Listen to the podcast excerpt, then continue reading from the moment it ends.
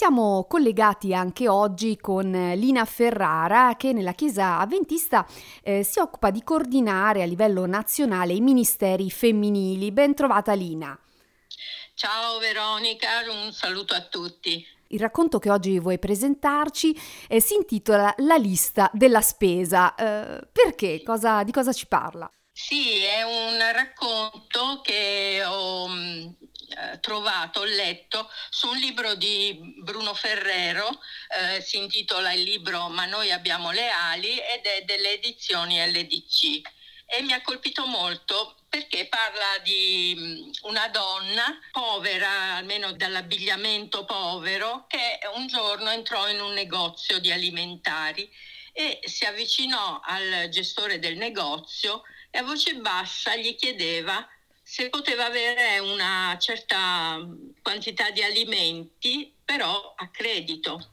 E spiegò la sua situazione un po', disse che suo marito era malato, che non poteva lavorare, i figli avevano bisogno di mangiare in, anche in questa situazione e quindi chiedeva eh, di poter prendere qualcosa a credito è eh, un po' la situazione che molte famiglie vivono oggi, sì. eh, anche nella nostra mh, eh, società e anche a Roma. Ma eh, il proprietario del negozio non era tanto d'accordo e la donna continuò a chiedere ma le porterò i soldi appena sarà possibile, mi permetta di, di avere un po' di cibo a credito. Mm. C'era un cliente anche nel negozio che aveva assistito alla scena e si avvicinò al padrone per mediare a favore di questa donna. Ma il droghiere era riluttante e allora chiese alla donna: Ma ha la lista della spesa?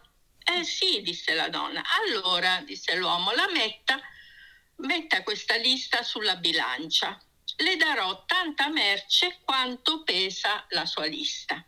Allora la donna prese dalla tasca una, un pezzo di carta, scarabocchiò subito qualcosa e, la, e diede il biglietto al proprietario del negozio. Questi lo mise sul piatto della bilancia e in quel momento la bilancia, diciamo il piatto, andò giù di, di colpo, come se quel foglio fosse molto pesante. Tutti rimasero meravigliati da questo. Allora il droghiere non, non riusciva a credere ai suoi occhi, incominciò a mettere del, dei pacchi di alimenti sul piatto della bilancia dicendo eh ma questo è incredibile, non è possibile.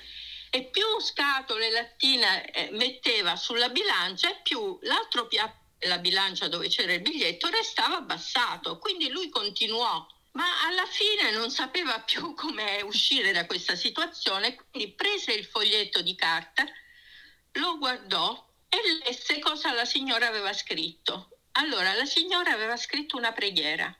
Aveva scritto, mio Dio, tu conosci la mia situazione e sai ciò di cui ho bisogno. Metto tutto nelle tue mani. E dopo aver letto questo, il droghiere consegnò alla donna tutto ciò che le serviva, rimanendo in un silenzio imbarazzato. E così la donna ringraziò e lasciò il negozio e Bruno Ferrero conclude con una frase bellissima, solo Dio conosce il peso della preghiera. Quindi la preghiera ha un peso. In questa storia raccontata da Bruno Ferrero sembra proprio di sì.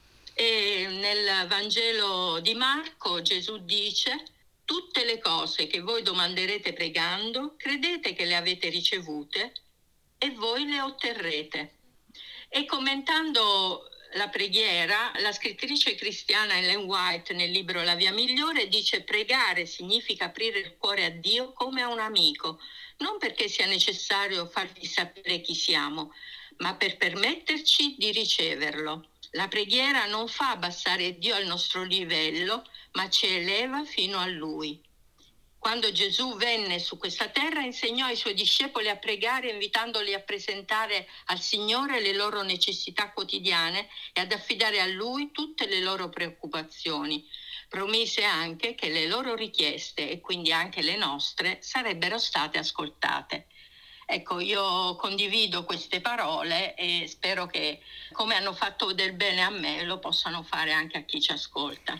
Grazie Lina, una storia che davvero mi ha toccato, mi ha commosso eh, proprio perché ci, eh, ci, svela, ci fa comprendere davvero il peso eh, dell'aprire il, il, proprio cuore al Signore, di chiedere anche con, con umiltà un, il suo aiuto, la sua presenza, confidando nel fatto che comunque non ci abbandona mai.